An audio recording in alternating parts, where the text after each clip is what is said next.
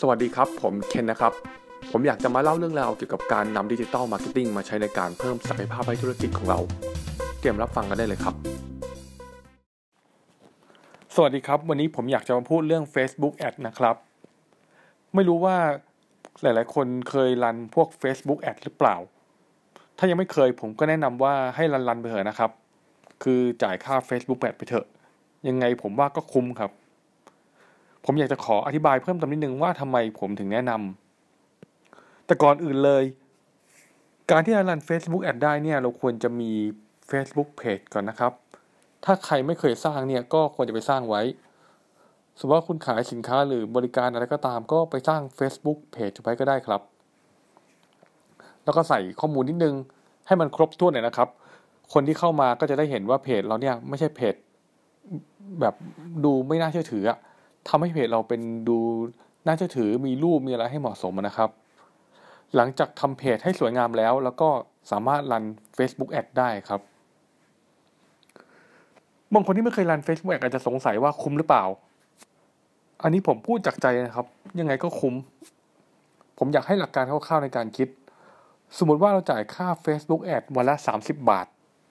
เดือนหนึ่งมี 30 วัน 30คูณ30 ก็ได้ ประมาณ 900พันหนึ่งนะครับ ตีไปสักพันหนึ่งเราเสียค่าโฆษณา 1,000 บาท ผมพูดตรงๆ ถ้าทำธุรกิจอะไรอะทำกำไรได้ไม่ถึง 1,000 บาทเนี่ยมันก็ไม่ไหวนะ สมมติของที่คุณขายเนี่ย คุณให้คนเห็นเยอะแยะหมดในการทำการตลาด การจ่ายค่าโฆษณาทาง Facebook Ad เนี่ย แต่คนไม่ซื้อเลย อาจจะเพราะของไม่น่าสนใจ รูปไม่สวยคำพูดไม่โดน ราคาไม่เหมาะ ผมว่ามันเป็นความผิดของคนโฆษณานะครับ ไม่ได้เป็นความผิดของแอด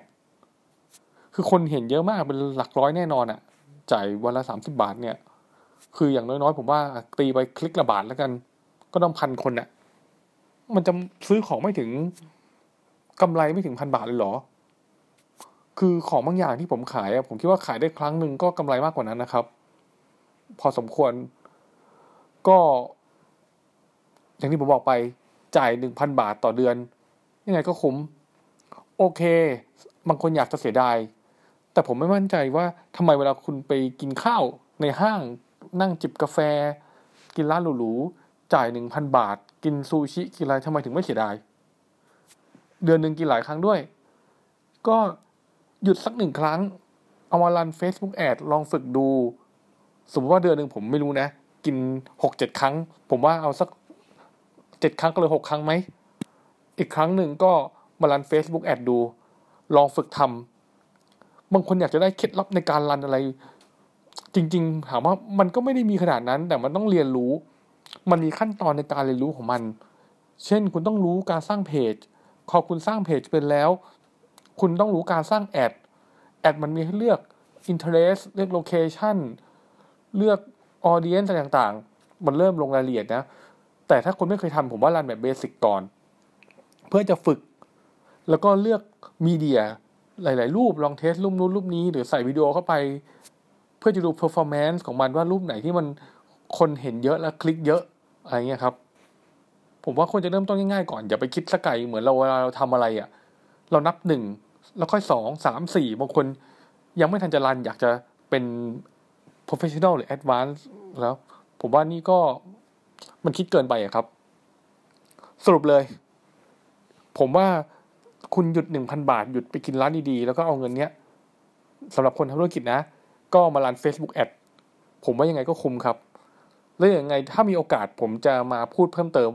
ว่ามีเทคนิคหรือวิธีไหนที่เหมือนอาจจะเป็นไอเดียให้ช่วยให้ทางคนรัน Facebook Ad เนี้ยได้ผลลัพธ์ได้ดีขึ้นแล้วกันนะครับ แต่ ฟังจบแล้วก็ไปฝึกรันเลยนะครับ ขอบคุณครับ ขอบคุณครับที่ติดตามรับฟังเรื่องราวของผม หวังว่าจะเป็นประโยชน์บ้างไม่มากก็น้อยนะครับ แต่ที่สำคัญฟังเสร็จแล้ว อย่าลืมลงมือทำเลยนะครับ